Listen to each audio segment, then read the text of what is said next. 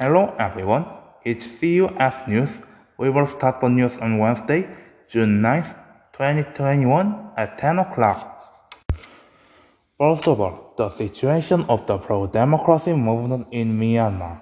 As the battle between government forces and militias continues, things show little signs of getting better, as it was a democratic movement that began in protest earlier last year's COP but camps shows no sign of backing down. Not long ago, the military's actions were criticized by the international community as government forces used heavy weapons against protesters, with China and Russia remained silent and Western powers were not taking action.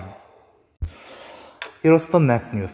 Child abuse cases have emerged as a big issue recently. Meanwhile, the poor response of the agencies involved in the Zheng case is controversial. In the case of the Holt Children's Welfare Association, an adoption agency, they believe in the words of their adoptive parents who were close to them and did not take any action. The police are also criticized for their poor investigation, and the officers involved in the case have been disciplined or dismissed. While the Children's Welfare Association and the police poor responses is clear, some say that there are fundamentally legal and structural problems. Recently, the entertainment industry was shocked by the continuous revolution of celebrity drug administration. Starting with the environment environment of actress age in the Club Burning Sun case, which had been a big issue before, the granddaughter of a large company was also caught administering methamphetamine with celebrity P.